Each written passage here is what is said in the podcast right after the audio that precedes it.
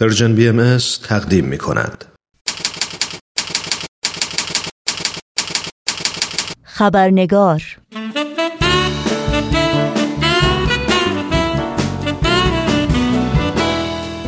با خوش آمد و شادباش ایام عید اعظم رزوان به شما دوستان و دوستداران خبرنگار نوشین آگاهی هستم و برنامه این چهار شنبه رو تقدیم می کنم. قبل از اینکه به میهمان خبرنگار خوش آمد بگیم و پیرامون موضوع بخش گزارش ویژه این برنامه به گفتگو بنشینیم با هم نگاهی گذرا داشته باشیم به پاره از سرخطهای خبری در برخی از رسانه های این سو و آن سو و فراسوی ایران زمین. افشین برزگر فعال سیاسی جهت تحمل حبس به زندان تبریز منتقل شد. مشتبا داداشی دانشجوی رشته علوم سیاسی که در زندان سبزوار محبوس است در اعتراض به عدم اعزام به بیمارستان دست به اعتصاب غذا زد. در پی ادامه بارندگی و سیل پنج روستا در سیستان و بلوچستان تخلیه شدند. و سیل در ایران دست کم 100 هزار کودک را از ادامه تحصیل محروم کرده است.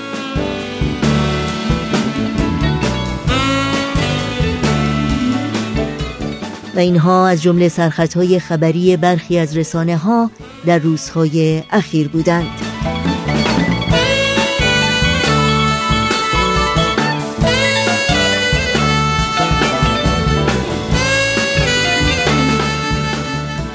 و ما شکی نیست که دین از نیرومندترین علل تحول و تقلیب فردی و اجتماعی در تاریخ تکامل بشر بوده.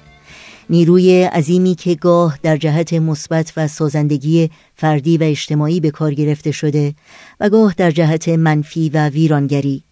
اختلافات و کشمکش های مذهبی در جهان امروز ما از پیچیده ترین چالش است که جوامع انسانی با آن روبروست و خشونت و افرادگری دینی که بسیاری از رهبران دینی و سیاسی بدان دامن زده اند در کنار نارسایی هایی که در دین نسبت به رفع نیازهای امروز بشر وجود داره و همچنین سوء استفاده تشکیلات و مراجع دینی از قدرت و از پیروان دین نه تنها موجب بیاعتمادی توده های مردم نسبت به دین شده بلکه بسیاری از انسانها رو یا به بیدینی سوق داده و یا به فکر ایجاد تجدد در دین انداخته.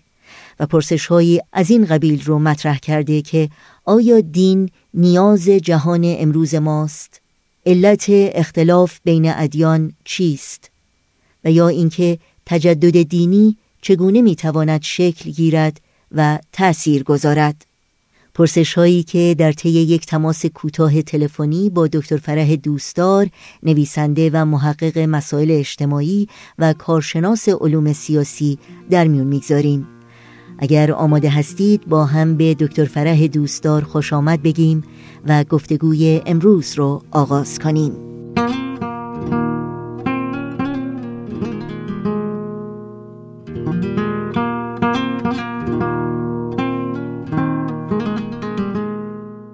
خانم دکتر فرح دوستدار به برنامه خبرنگار بسیار خوش آمدین. ممنونم از اینکه وقتتون رو به ما دادین و اجازه بدین هم سال نو خورشیدی و هم عید رزوان رو بهتون تبریک بگم. ممنونم از دعوتتون. من هم به سهم خودم عید رزوان رو به شما و به شنوندگان عزیز تبریک میگم. خیلی ممنون. خانم دکتر دوستدار ما همونطور که گفتیم در ایام عید اعظم رزوان هستیم. عیدی که حضرت بهاءالله رسالت خودشون رو به عنوان پیامبر آسمانی برای این زمان اعلان کردند. اولین سال من این هست که آیا جهان امروز ما اصلا نیاز به دین داره یعنی دین نیاز امروز بشر هست؟ به طور کلی در تمام فرهنگ هایی که تا حالا وجود داشته مبنای دینی وجود داره. یعنی دین همیشه بخشی از اون فرهنگ و تاریخ و موجودیت جوامع بوده. حالا علتش چی است که تا کنون در همه فرهنگ ها و در همه جوامع دین وجود داشته؟ من در اینجا مایلم به سه دلیل اشاره کنم و بعد ببینیم که آیا امروز هم ما می‌تونیم بگیم که نیازی داریم به دین. یکی اینکه دین همیشه سوالهایی رو جواب می‌داده که بشر با عقل خودش و یا با علمش قادر به جواب اونها نبوده. به این معنی که من کیستم از کجا میام به کجا میرم و به طور کلی فلسفه وجود انسان و خصوصا مسئله مرگ همیشه برای انسان یک معمایی بوده که دین در این مسائل همیشه جوابهایی رو داشته. نکته دیگه ای که لزوم دین رو نشون میده این هست که دین راهنمای اخلاقی بشر بوده. یعنی مبنای اصول اخلاقی وقتی که برگردیم به اوائل تاریخ بشر و در جوامع ابتدایی همیشه دین مبدع تعالیم اخلاقی بوده. دلیل دیگه ای که میشه آورد این است که دین روابط انسانی رو تنظیم می‌کنه. و همبستگی ایجاد می‌کنه و در واقع راه خوشبختی و راه رستگاری رو به انسان نشون میده. حالا اگر به این سه نکته توجه کنیم می‌بینیم که این سوال ها یعنی اینکه سوال هایی که درباره فلسفه زندگی و مرگ و اینا هست این سوال ها هنوز هم برای بشر مطرحه. و لزوم اخلاقیات رو هم هیچ کسی تا حالا هیچ فلسفه و هیچ مکتب فلسفی یا علمی رد نکرده. یعنی ما به اخلاقیات نیاز داریم. و اینکه بشر احتیاج داره در زندگی به خوشبختی دستیابی پیدا کنه و به اصطلاح رستگار باشه و زندگی بهتری رو داشته باشه. این نیاز هم هنوز وجود داره. حالا اگر که انسانهایی هستن که در این دنیا که البته ما در دنیای آزاد هر انسانی می‌تونه تصمیم بگیره که به دین نیاز داره یا نداره. ولی اگر که می‌بینیم که در بعضی از جوامع دین جوابگوی این نیازها نیست علتش نبودن نیاز انسان نیست بلکه این هست که اون دین دیگه توانایی اینو نداره که نیازهای امروزه بشر رو جواب بش بده. در واقع این مسئله خود اون دین هست. چه دینی رو ما می‌خواهیم روش انگشت بگذاریم و بگیم که ما بهش نیازی داریم و یا نداریم. شما به نکته خیلی جالبی اشاره کردین چون همونطور که می‌دونین یکی از چالش های جهانی اختلافاتی هست که بین ادیان وجود داره که گاهی به جنگ های خونین منتهی شده. اگر دین در ماهیت خودش اون نیازی هست که شما به اون اشاره کردین پس این همه اختلافاتی که در بین ادیان وجود داره در جهان امروز ما از کجا ریشه می‌گیره؟ علت اصلی اختلاف این است که بسیاری از ادیان ادعای دارا بودن حقیقت مطلق رو دارند. به این معنی ما وقتی که به خاورمیانه نگاه کنیم و کسانی که واقعا در زمینه افرادگرایی دینی الان خیلی قدرت پیدا کردن وقتی که ادعا می‌کنن که دین ما ابدی و برای همه دنیا هست و همه مسائل رو حل می‌کنه. خب این ادعا در واقع با واقعیت هماهنگی نداره. چون اصولی که 1400 سال پیش اوورده شده و برای اون زمان حقیقت بوده و با شرایط زمان سازگار بوده برای امروز با شرایط کنونی دنیا سازگاری نداره. و خب این خودشه که موضوعی است که ادعای حقیقت مطلق داشتن همیشه باعث خشونت و جنگ بین ادیان شده. علت دیگرش ابزار قرار دادن دین هست به وسیله رهبران دینی و یا سیاسی برای کسب قدرت بیشتر. در واقع استفاده ابزاری از دین برای مقاصد سیاسی و شخصی. و دلیل سومی که می‌تونیم عنوان کنیم وجود تعصبات هست و تقلید کورکورانه از رهبران خودکامه دینی. و ما اگر این تعصبات و تقلید رو کنار بگذاریم و با علم و منطق و با عقل خودمون مسائل رو بسنجیم مسلما راحتتر می‌تونیم مشکلات و اختلافات سیاسی و اجتماعی رو حل کنیم که به این حالتی که الان ما خصوصا در خاور میانه داریم منجر نشه. شما اشاره کردین که خب تعالیم دین باید مطابق مقتضیات زمان باشه. خب بسیاری از ادیان می‌دونیم که تعالیمشون مطابق با اونچه که در قرن 21 نیاز بشر هست نیست. این تجدد در دین چگونه میشه به وجود بیاد و چطور میشه فهمید که تجددی که منظور هست با حقیقت دین تضادی نداره؟ به طور کلی ما دو نوع می‌تونیم در دین تجدد رو مجسم کنیم.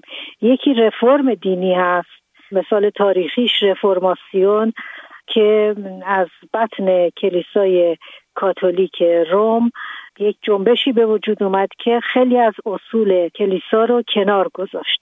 و به اصطلاح نوآوری کرد در دین. و امروز هم خب در خیلی از ادیان دانشمندان دینی هستند که تصور می‌کنن با تحول و رفرم و نوآوری میشه دین رو زنده نگه داشت. البته تا یه حدودی این مسئله می‌تونه کمک بکنه به طور نمونه بعد از اینکه دموکراسی ها به وجود اومدند و مسئله حقوق بشر مطرح شد کلیسای کاتولیک مجبور شد خیلی از اصول خودش رو پشت پا بگذاره برای اینکه بتونه در این دنیای متحول شده باقی بمونه. ولی البته این رفرم ها فقط قسمت کوچیکی رو می‌تونه موزل دین رو حل کنه. تجدد واقعی در دین این هست که یک دین جدیدی ظاهر بشه که با خواسته ها و نیازهای زمان همخوانی داشته باشه. این مسئله رو در دیانت بهایی ما استمرار مظاهر الهی عنوان می‌کنیم. به این معنی که همونطور که بشر تحول پیدا می‌کنه. خواسته های بشر هم تحول پیدا می‌کنن. در نتیجه دین که هدفش رستگاری و روابط اخلاقی بشر رو بهبود بخشیدن هست در نتیجه دین هم باید استمرار داشته باشه یعنی تجدید بشه و در اون نوآوری بشه. و از این رو هست که ادیان مختلفی به وجود اومدن و هر از گاهی در یک نقطه از جهان یک دین جدیدی ظاهر شده که نیازهای اون زمان رو برآورده می‌کرده. و بر این اساس هست که در دین بابی که مبشر دیانت باهایی بود و بعد در دیانت باهایی یک ظهور جدیدی به وجود اومد که ادعاش و رسالتش این بود که تعالیمی رو بیاره که مطابق روح زمان و نیاز بشر این زمان باشه. اونطور که من متوجه میشم منظور شما اینه که ادیان از یک نظر یکی هستند ولی خب از یک نظر هم تفاوت‌های زیادی دارن با هم دیگه. دیانت باهایی چه پیامی داره و چه تفاوتی داره با ادیان دیگه؟ همونطور که شما اشاره کردید یک بخش از ادیان همیشه تکرار میشه. به طور کلی وحدانیت خداوند خدا یکیست. و اصول اخلاقی مثل صداقت، امانت، درستکاری، راستی و اینها همه در همه ادیان وجود داره و تکرار میشه. بخش دیگرش بخش اجتماعی ادیان هست یعنی قوانین و به اصطلاح تعالیمی که برای هر دوره بسته به نیازهای بشر باید تجدید بشه و از اونجا که ما امروز در عصر دموکراسی و شناخت حقوق بشر زندگی می‌کنیم. در نتیجه اصول و تعالیم دیانت باهایی در واقع زیربنای اخلاقی یک جامعه آزاد و دموکراتیک رو تشکیل میدن. و همونطور که دنیا الان همش به هم نزدیکتر میشه و به گفته ای ما الان در یک دهکده جهانی زندگی می‌کنیم در نتیجه تعالیمی که فرض کنید دو سال پیش اوورده شده در دیانت مسیحیت و یا 1400 سال پیش فرض کنید در یک نقطه جهان در شبه جزیره عربستان موقعیت اون زمان رو که با دنیای کنونی مقایسه کنیم متوجه میشیم که اون تعالیمی که در اون زمان آورده شده نمی‌تونه نیازهای دنیای کنونی رو برآورده کنه. وقتی که نگاه می‌کنیم به تعالیم باهایی که شروع میشه از اینکه دنیا یک وطن هست وحدت عالم انسانی لازم هست. باید تعصبات رو کنار گذاشت. زن و مرد مساوی هستند. دین و حکومت باید از هم جدا باشند باید ما عقلمون رو به کار بگیریم. علم و دین باید با هم هماهنگی داشته باشند اینها همه تعالیمی است که می‌تونه راهگشای مشکلات اخلاقی این جهان باشه. بله خیلی ممنون. یکی از اهداف دیانت باهایی اتحاد ادیان هست.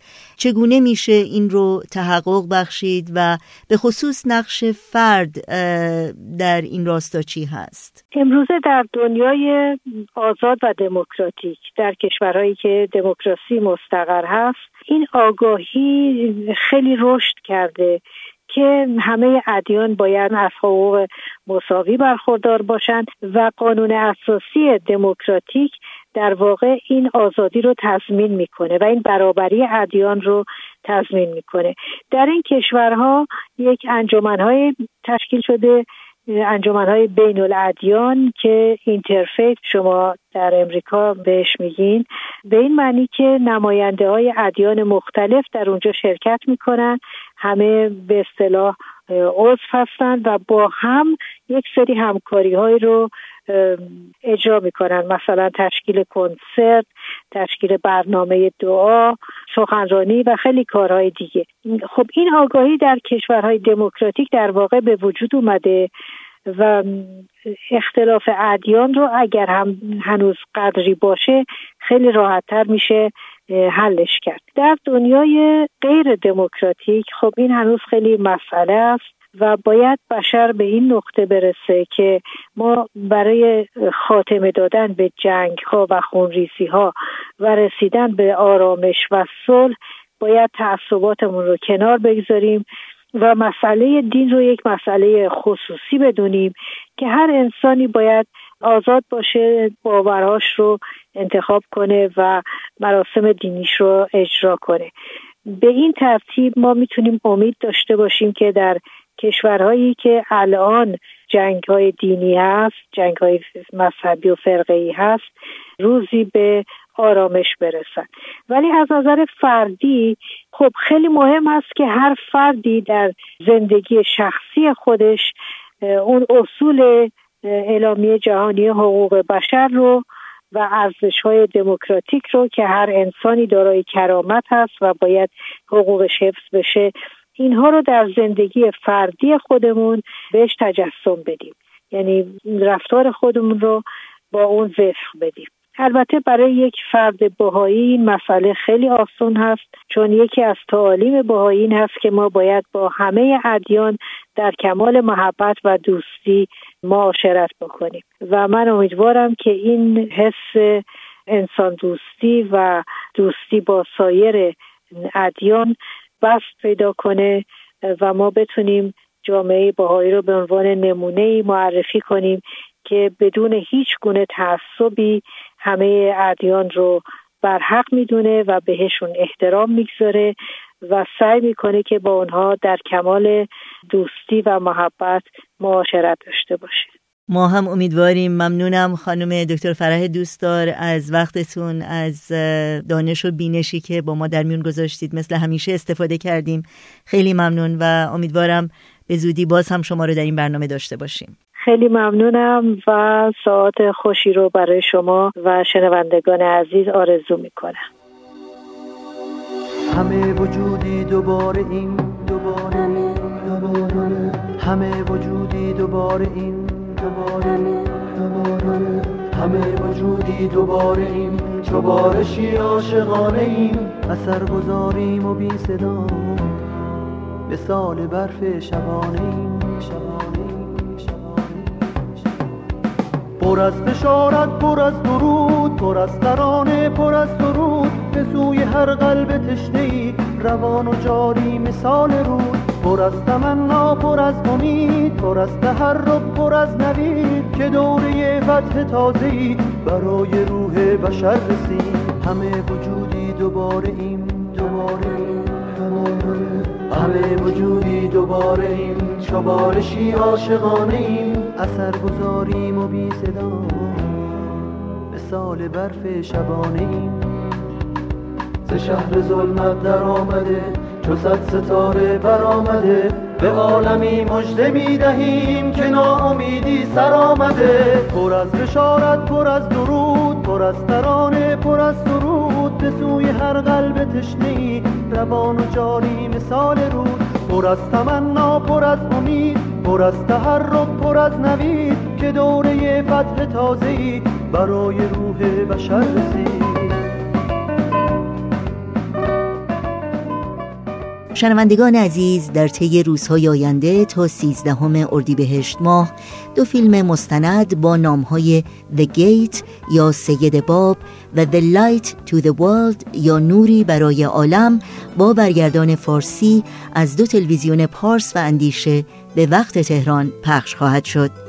فیلم مستند The Light to the World یا نوری برای عالم که شرحی است در مورد زندگی حضرت بهاءالله بنیانگذار آیین بهایی از تلویزیون پارس امروز چهارشنبه چهارم اردیبهشت ماه ساعت 16 و 30 دقیقه به وقت تهران پخش خواهد شد.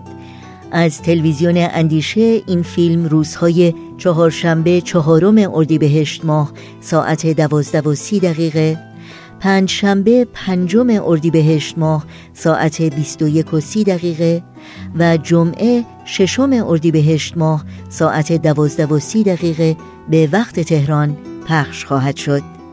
فیلم مستند The Gate یا سید باب که شرحی است در مورد زندگی حضرت باب بنیانگذار آین بابی و مبشر آین باهایی از تلویزیون پارس روزهای شنبه هفتم اردیبهشت ماه ساعت 16 و 30 دقیقه یک شنبه هشتم اردیبهشت ماه ساعت 18 و 30 دقیقه دوشنبه نهم اردیبهشت ماه ساعت 18 و 30 دقیقه و چهارشنبه یازدهم اردیبهشت ماه ساعت 16 و 30 دقیقه به وقت تهران پخش خواهد شد.